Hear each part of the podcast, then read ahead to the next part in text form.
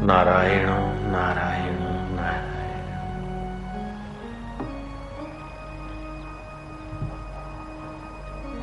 मनुष्य में और पशु में मौलिक फ़र्क यह है कि पशु का बालक जो बात समझने में छह महीने लगाता है, मनुष्य का बालक वह बात समझने में छह घड़ियाँ से भी कम समय लगाता है। छोटे मनुष्य और बड़े मनुष्य के बीच का फासला भी यही है। कोई आईएएस ऑफिसर हुआ है, वो भी मनुष्य है, नागरिक है, और कोई पियून है, चपरासी है, वो भी मनुष्य है। आईएएस ऑफिसर डिस्ट्रिक्ट भर में राज्य करता है और चपरासी बेचारा दिन रात सलामियाँ मारता मारता थक जाता है। जयराम जी की। आईएएस ऑफिसर जब बना, तब उसने पढ़ाई के समय जाने अनजाने एकाग्रता क्रिएट की है। कोई बड़ा ऑफिसर है, बड़ा नेता है, बड़ा प्रसिद्ध है तो उसकी गहराई में बड़पन का मूल कारण किसी आकाश में लिखे हुए देवता ने कलम घुमा दी है। वो नहीं है। उसके बड़पन का मूल कारण है कि उसके जीवन में कुछ एकाग्रता अधिक है। जितना जितना एकाग्रता, उतना उतना वो आदमी जिस जिस क्षेत्र में ऊँचा उठता है और सुखी ज़्यादा रहता है।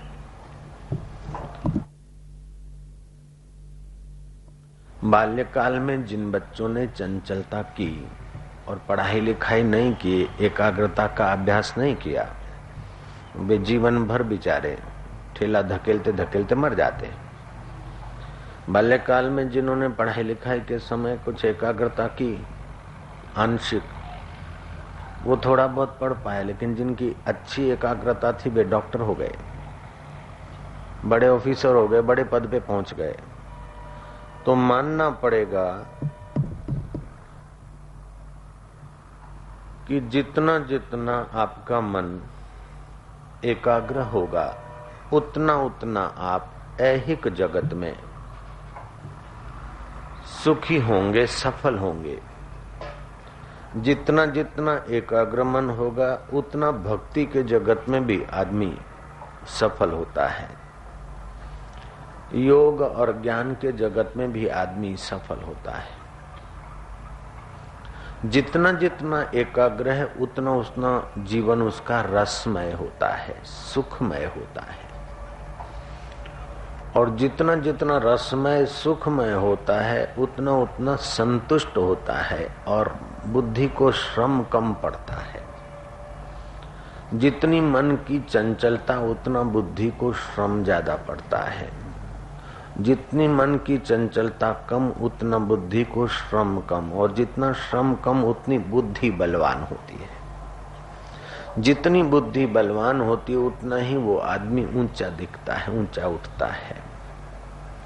बड़े बड़े राजे, महाराजे, लोगों की अपेक्षा तो ऊँचे आसन पर हैं, लेकिन उनको भोगी जीवन जीने के कारण बुद्धि को जो विश्रांति चाहिए, वो नहीं मिलती। तो आखिर उन बड़े बड़े राजाओं का पतन देखा सुना गया, जैसे रावण है। कोई साधारण व्यक्ति नहीं था। शिव जी की उपासना किया उस समय उसकी एकाग्रता थी, तभी तो उपासना में सफल हुआ। जब परम पद की यात्रा नहीं और भोग के तरफ़ झुक पड़ा तो वही रावण फिर मौत का और घृणा का शिकार बन गया। कंस कोई साधारण व्यक्ति नहीं था। दुर्योधन भी कोई साधारण व्यक्ति नहीं था। लेकिन उनकी एकाग्रता जब योग के बदले भोग के तरफ़ बढ़ी, इंद्रियों के जगत में बिखरी तो फिर उनका पतन सुना गया, देखा गया। ऐसे अभी कोई ऊँचा उठता है, कोई आदमी आपको मोटा ताज़ा देखता है, गद्दी पर बैठा हुआ दिखता है तो गद्दी पर बैठने के लिए मोटा, बैठने से मोटा ताज़ा नहीं, लेकिन उसने जो भोजन किया है, उसको ठीक से पचा सका है, तभी उसका शरीर स्वस्थ है।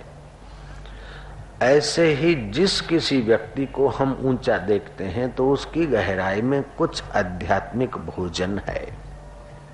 चाहे उसे पता हो, चाहे न हो, कुछ न कुछ उसके सेवा कार्य है, कुछ न कुछ उसका शुभ कर्म है, कुछ न कुछ उसका आंशिक एकाग्रता है। जब अनजाने में शुभ कर्म और अनजाने में आंशिक एकाग्रता आदमी को ऊँचा ला सकती है व्यवहार जगत में तो जानकर जो ऊँचे कर्म करता है और जानकर जो एकाग्रता के रास्ते चलता है, उसको मेहनत थोड़ी पड़ती है और लाभ ज़्यादा होता है। हमारे शरीर की रचना कुछ ऐसी है। कि हमारे शरीर में सात जंक्शंस हैं। एक एक जंक्शन से सौ, करीब सौ नाड़ियाँ, और उसमें से प्रति नाड़ियाँ तो बहुत सारी चलती है। तो उन सात जंक्शनों में पहले जंक्शन का नाम है मूलाधार केंद्र। मूलाधार केंद्र शक्ति का पुंज है। उसमें जन्म जन्मांतर के संस्कार वासनाएँ आदि रहती है। अगर हम एकाग्र होकर सुख के तरफ़ नहीं जाते, राम के तरफ़ नहीं जाते तो वही वासना हमें काम के तरफ़ खींच के आती। अब कामनाओं के तरफ़ अगर हो, हमारी वासना पुराने संस्कारों के अनुसार हमको खींच के ले गई तो काम्य वस्तु में अगर कोई बड़ा आदमी विघ्न डालेगा तो भय होगा। छोटा आदमी विघ्न डालेगा तो क्रोध आएगा। बराबरी बराबरी का विघ्न डालेगा तो ईर्षा होगी। तो वो जो हमारे मूलाधार केंद्र में कामनाओं के संस्कार पड़े हैं, एकाग्रता का या साधना का सुख हमने नहीं लिया तो वही कामनाएँ हमें काम, क्रोध, लोभ, मोह, मद, मात्सर्य, दुखों में उलझा देगी। और एक एक शत्रु से एक एक वस्तु से निपटते निपटते ज़िंदगी पूरी हो जाएगी, कुछ न कुछ काम अधूरा रह जाता है। इसी बात को गुजरात के प्रसिद्ध ब्रह्मवेता संत ने कहा। अखा भगत उनका नाम हो गया। अखो कहे, अंधारो कुओ, झगड़ो मटाड़ी कोई नाम वो ये अंधेरा कुआ है, इस वासना का झगड़ा मिटाकर कोई निश्चिंत होकर नहीं मरा। तो वासना के झगड़े को मिटाने के लिए निर्वासनिक पद की उपासना चाहिए। और निर्वासनिक तो एक परमात्मा है, आनंद स्वरूप है, आप्त काम है, पूर्ण काम। तो परमात्मा के शरण अथवा परमात्मा की उपासना अथवा परमात्मा का ध्यान किए बिना दूसरा कोई विकास का चारा ही नहीं। चाहे कितना भी ऐहिक जगत का विकास करो, लेकिन उसके पीछे भी अनजाने में संयम काम करता है, एकाग्रता काम करती है। नेपोलियन बोनापार्ट किसी कॉलेज में पढ़ने के लिए अपना गाँव छोड़कर उस शहर के नज़दीक वाले छोटे से कस्बे में रहते थे। वहाँ किसी नाई के घर, उस सलून वाले जो हेयर कटिंग वाले होते ना, नाई, उसके घर उसने रहना खाने का कॉन्ट्रैक्ट किया और कॉलेज में पढ़ता था। वो नाई थोड़ा कमज़ोर था या बूढ़ा था, कुछ भी वो मिसिस नाई जवान थी। नेपोलियन जब कॉलेज में पढ़ता था तो वो नाई की औरत नेपोलियन से आँख लड़ाती, अटखेलियाँ करती, बहुत कुछ ढोंग करती, उसको अपने तरफ़ फंसाने के लेकिन नेपोलियन के जीवन में संयम था, वो उसके चक्कर में नहीं आया। आगे चलकर जब वो मिलिट्री में सेनापति हुआ तो उसे याद आई कि जिस गाँव में मैं पढ़ता था, चलो पास में ही राउंड मार के आऊँ। जिस गाँव में मैं रहता था, हॉस्टल के नाई जिसके घर में तो नाई के दुकान पर आया। तो नाई तो था नहीं वहाँ तो लेडियाँ भी काम करती, दुकानों पे जाती। मिसिस नाई मतलब वजामत करेगे। अरे नाई कहूँ आप उस सलून तो सलून का मालिक तो नहीं था, लेकिन मिसिस थी उसकी औरत। वो सेनापति नेपोलियन ने उससे पूछा कि मैंने सुना है नेपोलियन यहाँ इसी गाँव में पढ़ता था और सलून वाले के घर पर रहता था। हाँ श्योर श्योर सही बात है हाँ ठीक है। तो वो माई नहीं पहचान रही कि ये जो सेनापति साहब होकर चारों तरफ़ से सलाम मारने वालों से घिरे हुए जो साहब हैं यही मेरे घर अतिथि थे स्टूडेंट थे तब उसको पता नहीं चला। नेपोलियन ने पूछा कि वो कैसा था? बोले उसके पास ही हैज़ नॉट हार्ट उस, उसके पास कोई हृदय नहीं था। वो प्रेम की भाषा ही नहीं जानता था। तब उस सेनापति के अदा से नेपोलियन ने कहा, अगर प्रेम की भाषा जानता और जिसको तुम प्रेम कहती हो सेक्स को, अगर वो भाषा जानता तो आज नेपोलियन बोनापार्ट सेनापति होकर इतना चमकता नहीं। बेवकूफ़ कहीं की। तू मेरे जीवन को तोड़ने वाली थी, लेकिन मैं बच गया, इसलिए मैं चमका हूँ। अब चाहे वो ईश्वर को नहीं भी मानता, लेकिन ईश्वर के सिद्धांत को उसने अपने जीवन में उतारा है। संयम, ब्रह्मचर्य। ऐसे आइंस्टाइन से पूछा गया जमुनादास बजाज के जमाई श्रीमंत राजनारायण। गुजरात के भूतपूर्व राज्यपाल ने कि तुम रिसर्च की दुनिया में इतने बड़े प्रसिद्ध कैसे हुए? आइंस्टाइन उनका हाथ पकड़ के एक शांत कमरे में ले गया कि मैं रोज मेडिटेशन करता हूँ, रोज ध्यान करता हूँ। पतंजलि योग दर्शन के अनुसार मैं रोज साधना करता हूँ। और मेरी मिसिस के साथ पिछले चार वर्षों से मैं मिला नहीं हूँ। हमने शारीरिक संबंध नहीं किया है, ब्रह्मचर्य पाला है। नेपोलियन बोनापार्ट हो, चाहे आइंस्टीन हो, चाहे और कोई व्यक्ति हो, उसने एकाग्रता और संयम का सहारा लिया है। फिर चाहे उसको उन्होंने ऐहिक जगत में यूज़ किया और चमके।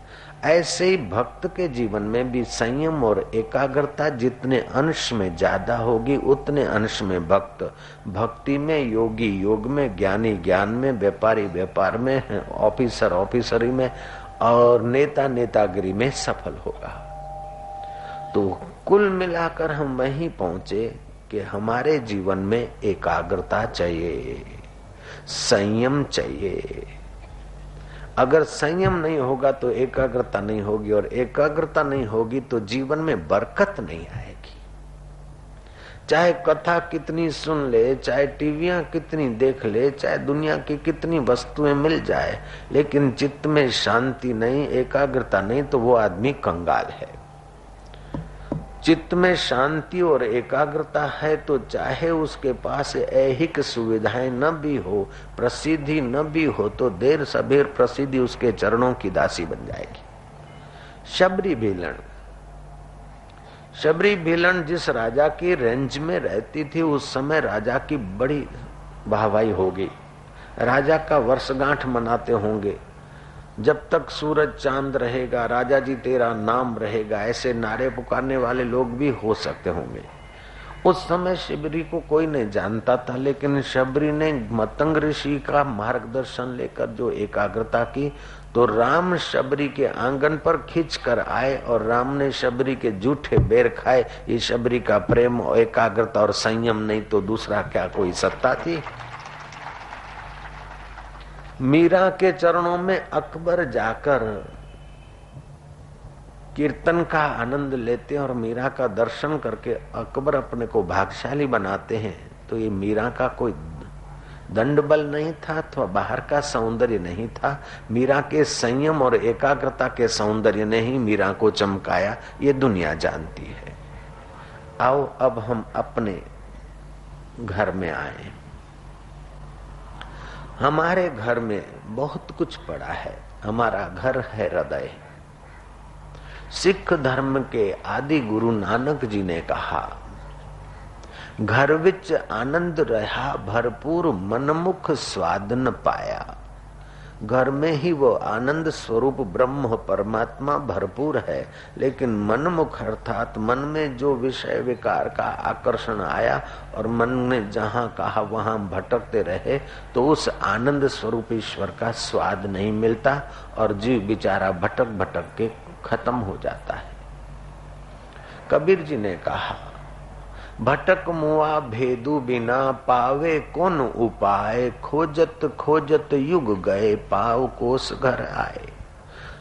प्राणी मात्र सुख की खोज करता है, लेकिन वो इंद्रियों का ही लोलुपता करके बाहर के विकारों में सुख खोजता है, संयम करके अंतर्मुख नहीं होता है तो इसलिए वो भटक जाता है और कई युगों से भटकता आया है। भटक मुआ भेदु बिना इस भेद को जानने वाले सतगुरु के मार्गदर्शन के सिवाय ये जीव बिचारा भटकता रहा। कल मैंने सुनाया था, इब्राहिम लिंकन जैसा राष्ट्रपति अमेरिका का अभी प्रेत होके भटक रहा है। छोटे आदमी समझते होंगे कि प्रेसिडेंट होने में बड़ा सुख है, राष्ट्रपति होने में बड़ा सुख है, व्हाइट हाउस में बड़ा सुख है, लेकिन व्हाइट हाउस वाले को व्हाइट हाउस में सुख नहीं देखा, वो पिक्चर में, पिक्चर की पट्टियों में सुख देखने गया और वहीं उसकी हत्या हुई, वासना बाकी रह गई आत्म सुख देने वाले गुरु नहीं मिले। तो अमेरिका का इब्राहिम लिंकन जैसा प्रेसिडेंट अभी अमेरिका के व्हाइट हाउस में प्रेत होके बेचारा भटक रहा है। तो प्रेसिडेंट पद से क्या मिला? सेठ पद से क्या मिला? चार बच्चों के बाप बनने, चार बच्चों की माँ बनी तो क्या मिला? जब तक अपने मन रूपी बच्चे को ठीक से परमात्मा रूपी पिता के साथ मिलाने में आप तत्पर नहीं हुए, तब तक कुछ भी बन गए, आखिर धोखे के सिवाय कुछ नहीं है। अब भगवान क्या कहते हैं? आपका धोखा मिटाने का उपाय क्या बताते हैं? भगवान आपके परम मंगल की बात कैसी बताते? उस दुनिया में आते हम लोग। भगवान कहते हैं, यतो यतो निश्चरती मनस चंचलम अस्थिरम। जहाँ जहाँ तुम्हारा मन। ये बात तो हम समझ गए कि मन की एकाग्रता, सारी सिद्धियों और सफलता, मुक्ति और भुक्ति की कुंजी है। इस बात पर हम लोग आ गए। तो कई भक्त बोलते हैं कि भजन करते मन लगता नहीं, मन भाग जाता है। ये सवाल है। तो मन का उद्देश्य सही हो तो मन एकाग्र हो। मन का उद्देश्य अगर परमात्मा है, मन मन के अंदर अगर मिठास भगवान की भर दी जाए, महत्ता भगवान की और आवश्यकता भगवान की है, ऐसा मन को समझा दिया जाए तो मन लगेगा। हम महत्ता संसार की, आवश्यकता संसार की और थोड़ी देर के लिए, भजन के लिए बैठ जाते हैं तो मन भागता है। दूसरा एक कारण है कि महत्ता भी भगवान की, आवश्यकता भी भगवान की माने, फिर भी मन भागता है। हाँ मन एक वृत्तियाँ है, जैसे लहरें होती है, ऐसी वृत्तियाँ। मन भागता है। भागते हुए मन को कुछ न कुछ चाहिए, किसी न किसी का अवलंबन चाहिए। और उस अवलंबन पर भी सतत नहीं टिकता। इसलिए भारत के मनुष्यों ने बहुआयामी साधनाओं का आविष्कार किया, जैसे आप रोटी और सब्ज़ी खाकर जी सकते हैं कि हर रोज रोटी सब्ज़ी अच्छा नहीं लगेगा।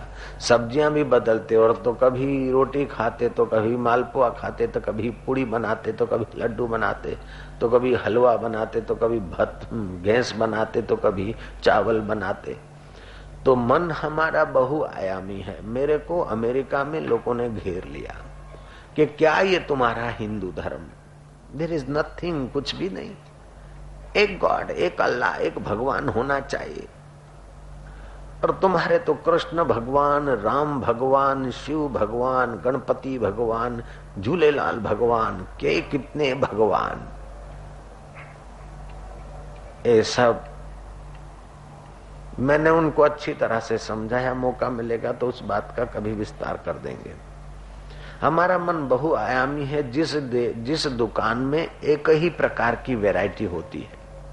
चाहे उस थोकबंद दुकान हो, लेकिन कपड़ा तुम लेने जाओ तो दो मीटर कपड़ा लेना है, तभी भी तुम्हें चार ताके देखे बिना दो मीटर कपड़ा लेने की इच्छा नहीं होगी।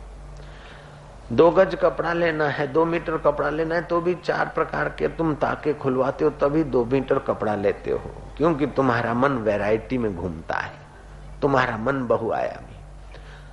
तो जिस दुकान में वैरायटी नहीं, वो दुकान चाहे कितनी बड़ी हो, लेकिन वैरायटी के जगत में वो दुकान दरिद्र है। ऐसे मैंने उनको बताया कि जिस मज़हब में, जिस धर्म में साधना और भगवानों की वैरायटी नहीं, वो धर्म और मज़हब चाहे कितना ही चौड़ा हो, लेकिन वैरायटी के जगत में वो दरिद्र है। जयराम जी की। और यही कारण है कि जीसस के बाद ईसाइत चली, लेकिन आज तक एक जीसस नहीं दिखा।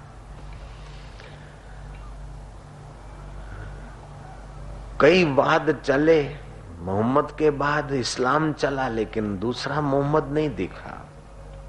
गांधी के बाद गांधीवाद चला, लेकिन दूसरा गांधी नहीं दिखा। लेकिन सनातन धर्म की अभी भी सच्चाई है तो कभी कृष्ण आए तो कभी राम आए तो कभी कबीर आए तो कभी नानक आए तो कभी महावीर आए तो कभी बुद्ध आए तो कभी राम तीर्थ आए तो कभी रमन महर्षि आए तो कभी मीरा ने गुनगुनाए तो कभी शबरी ने अनुभव किया तो कभी एकनाथ ने तो कभी साई लीलाशाह बापू ने तो कभी राम सुखदास जी जैसे तो कभी पोजदार जी जैसे तो कभी कोई तो कभी कोई आ रहे थे, आ रहे हैं, आते रहेंगे। यही तो सनातन धर्म की सच्चाई का प्रत्यक्ष प्रमाण है, भांजो। जयराम जी बोलना पड़ेगा। ये हमारा सौभाग्य है कि हम सनातन धर्म में प्रकट हुए। अब उपासना जगत में हमारा धर्म एक देशी बात नहीं करता। कि चलो भगवान को मान लो, सब बाबा जी बन जाओ। नो सब हिमालय में जाएँगे तो हिमालय भी जयपुर बन जाएगा। अभी भी बनी रहा है वैसे ही।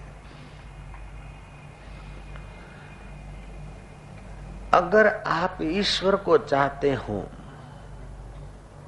तो ईश्वरी उपासना करिए। आप अपने कुल परंपरा को दिव्य चमकाना चाहते तो आप पितरों की उपासना करिए।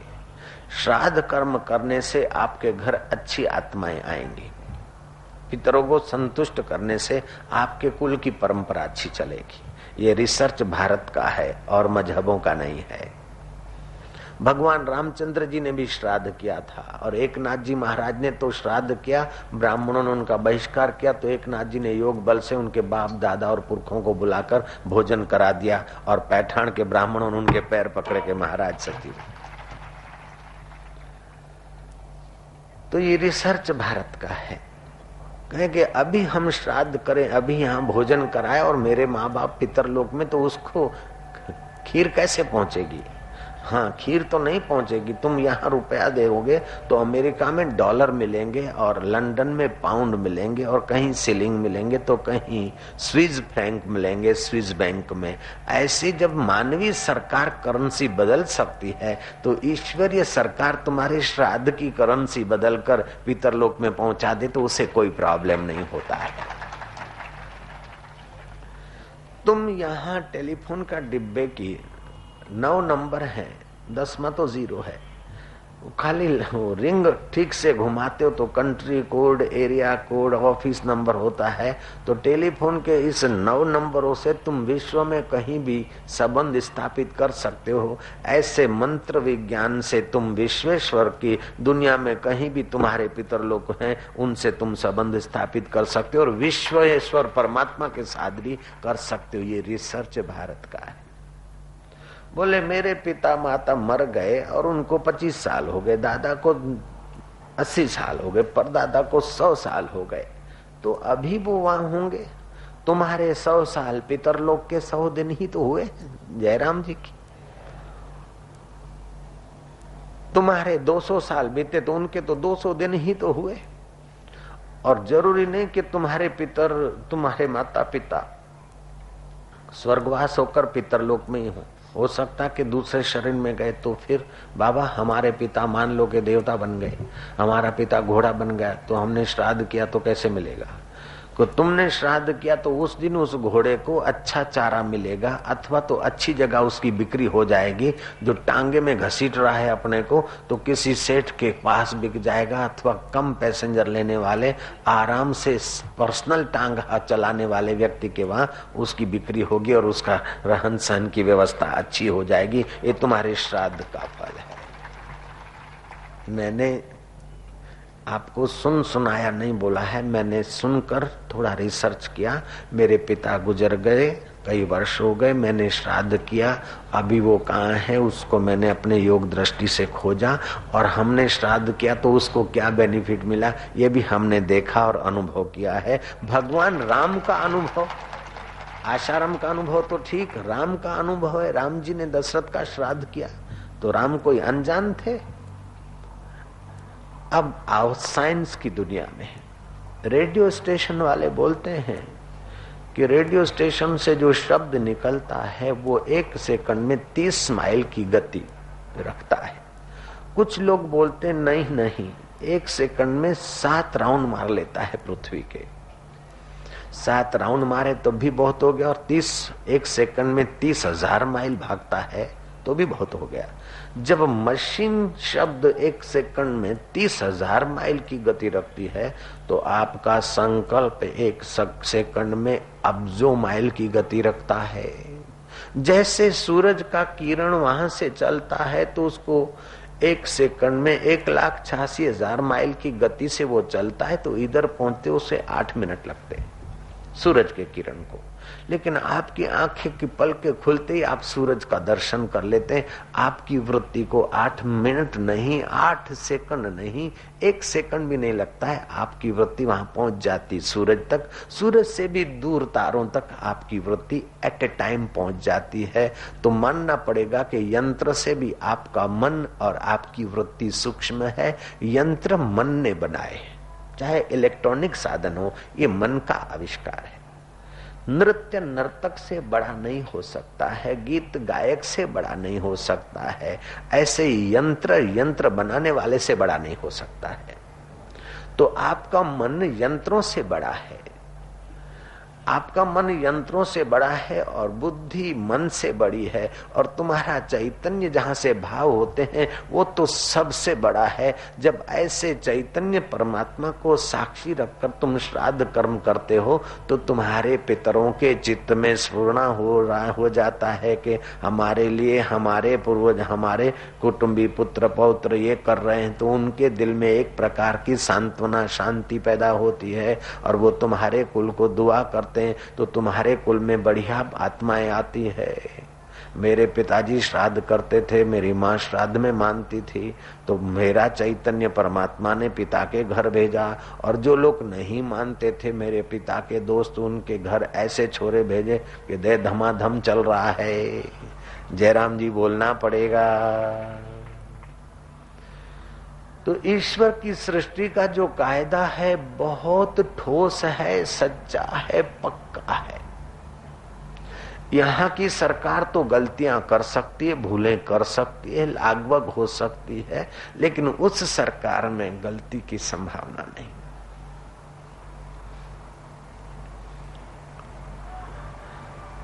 तो जितना जितना हमारा मन सूक्ष्म होगा उतना उतना हमारे दुख मिटेंगे।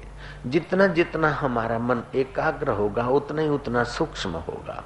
और जितना जितना हमारा मन सूक्ष्म होगा, उतना उतना शांति, खुशी और योग्यताओं का विकास होगा।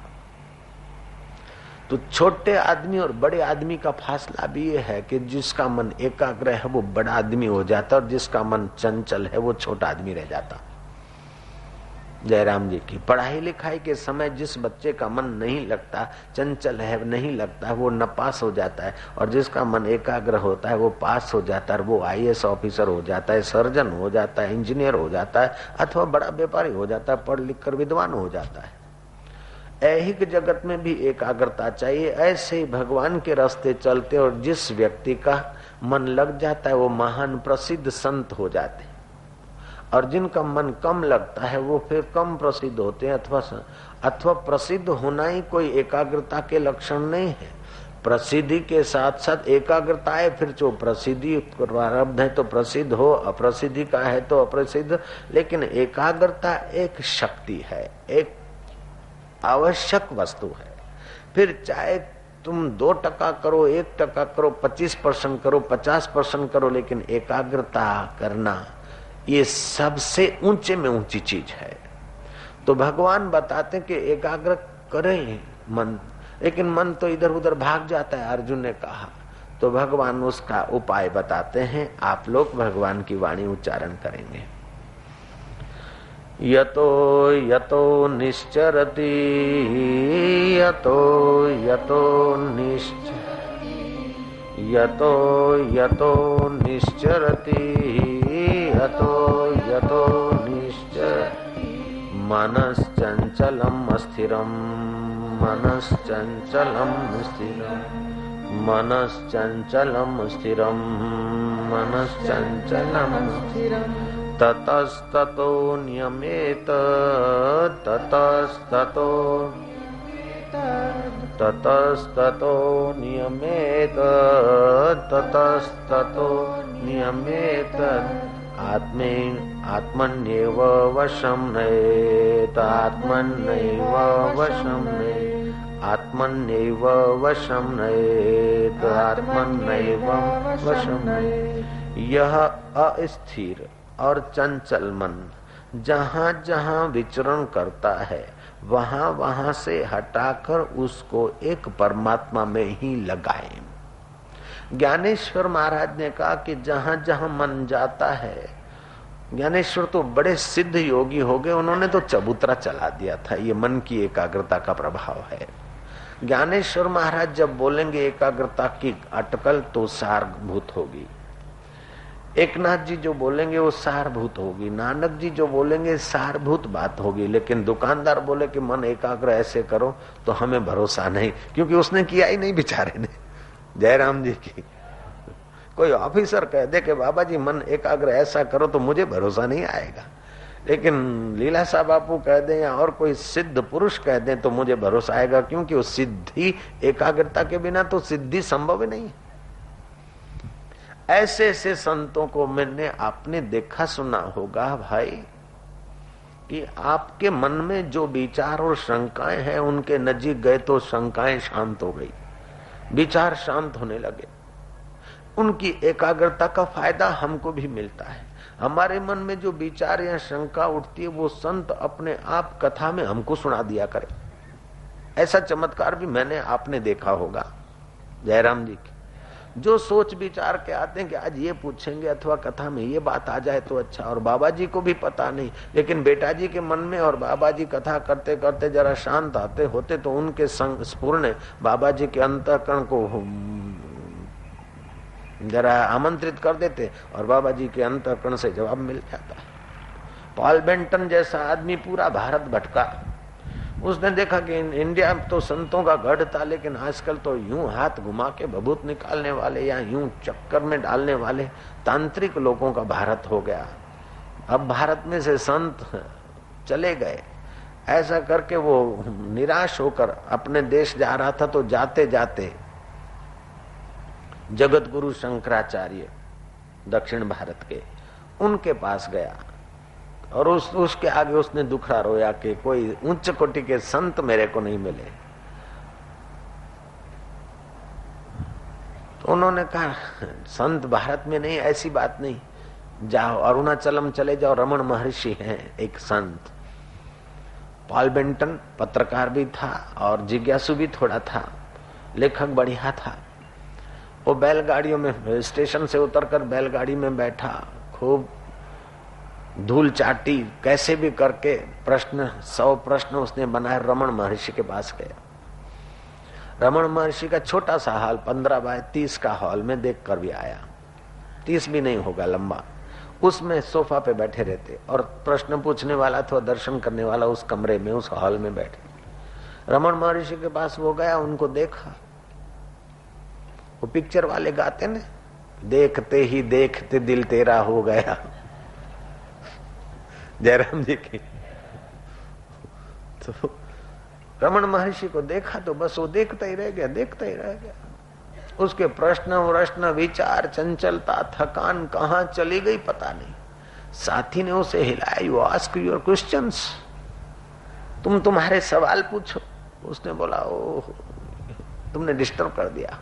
मेरे सारे प्रश्नों का उत्तर मिल गया, समाधान मिल रहा है, शांति मिल रहा है। नो डिस्टर्ब मी प्लीज़ कहा तो पूरा भारत धक्के खा खा के भटक भटक के निराश होकर भारत में कोई संत नहीं, ऐसा बोलने वाला व्यक्ति। और जब रमन महर्षि की एकाग्रता की रेंज में जाता है तो उसके जो सौ सौ सवाल थे, वो सब गायब हो गए, उसे शांति मिली। मेरा अमेरिका में प्रवचन था न्यू शिकागो से 50 माइल दूरी गणेश टेंपल में। वहाँ लोगों ने मुझे बताया कि बापू जो आप बात कर रहे थे, वही मुरारजी भाई अभी कह के गए। मुरारजी भाई देसाई ने कहा कि मैं कलेक्टर से लेकर प्राइम मिनिस्टर तक की पोस्ट का अनुभव किया भारत का प्राइम मिनिस्टर बना मुरारजी भाई देसाई।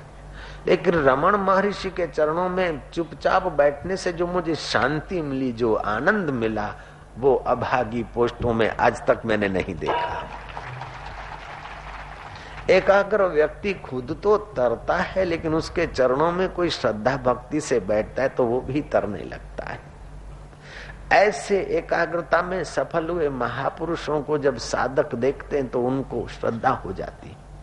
उन्हें अनुभूतियाँ होने लगती है। और उनकी वाणी उभर उभर के बोलती है कि, गुरुजी, तुम तसल्ली न दो, सिर्फ़ बैठे ही रहो महफिल का रंग बदल जाएगा, गिरता हुआ दिल भी संभल जाएगा संभल जाएगा।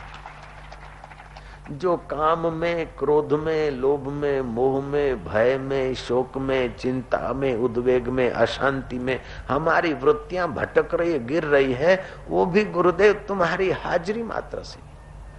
वो महापुरुष बोले तो तो बेड़ा पार है, अगर नहीं भी बोलते तो उनकी निगाहों से भक्ति के, शांति के व्यवस बरसते हैं।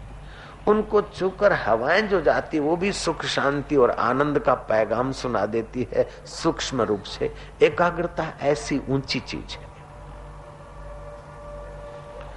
एकाग्रता के लिए ध्यान बहुत सुंदर उपाय है और ध्यान के चार प्रकार है। एक प्रकार है पादस्त ध्यान।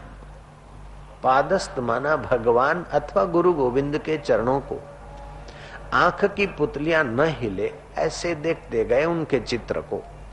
देखते देखते देखते देखते दो पाँच मिनट आँख की पुतली न हिले और फिर आँख बंद करी तो भगवान दिखने लगे। गोविंद जी दिखने लगे, श्रीनाथ जी दिखने लगे, गणपति जी दिखने लगे, राम जी, कृष्ण जी अथवा गुरु जी दिखने लगे। ऐसा करके एकाग्रता का अभ्यास बढ़ाया जाता है। इसको पादस्त ध्यान बोलते हैं। दूसरा ध्यान है पिंडस्त हमारे शरीर में सात पिंड हैं, जिन्हें योगी भाषा में मूलाधार, स्वादिष्टान, मणिपुर, अनाहत, विशुद्ध, आज्ञा चक्र और सहस्त्र सार कहते हैं। जैन धर्म के मंदिर में अगर कोई गए हो तो उनको पता होगा कि महावीर के विग्रह को देखोगे तो उनके नाभि पर एक मणि चमकती हुई दिखेगी, कंठ पर मणि दिखेगी, भ्रुकुटी में एक मणि दिखेगी। ये मणिया क्यों दिखाई जाती है कि यहाँ जो केंद्र हैं, वे उनके चमके हैं, विकसित हुए हैं। अब तुम भी चमकाओ और विकसित करो।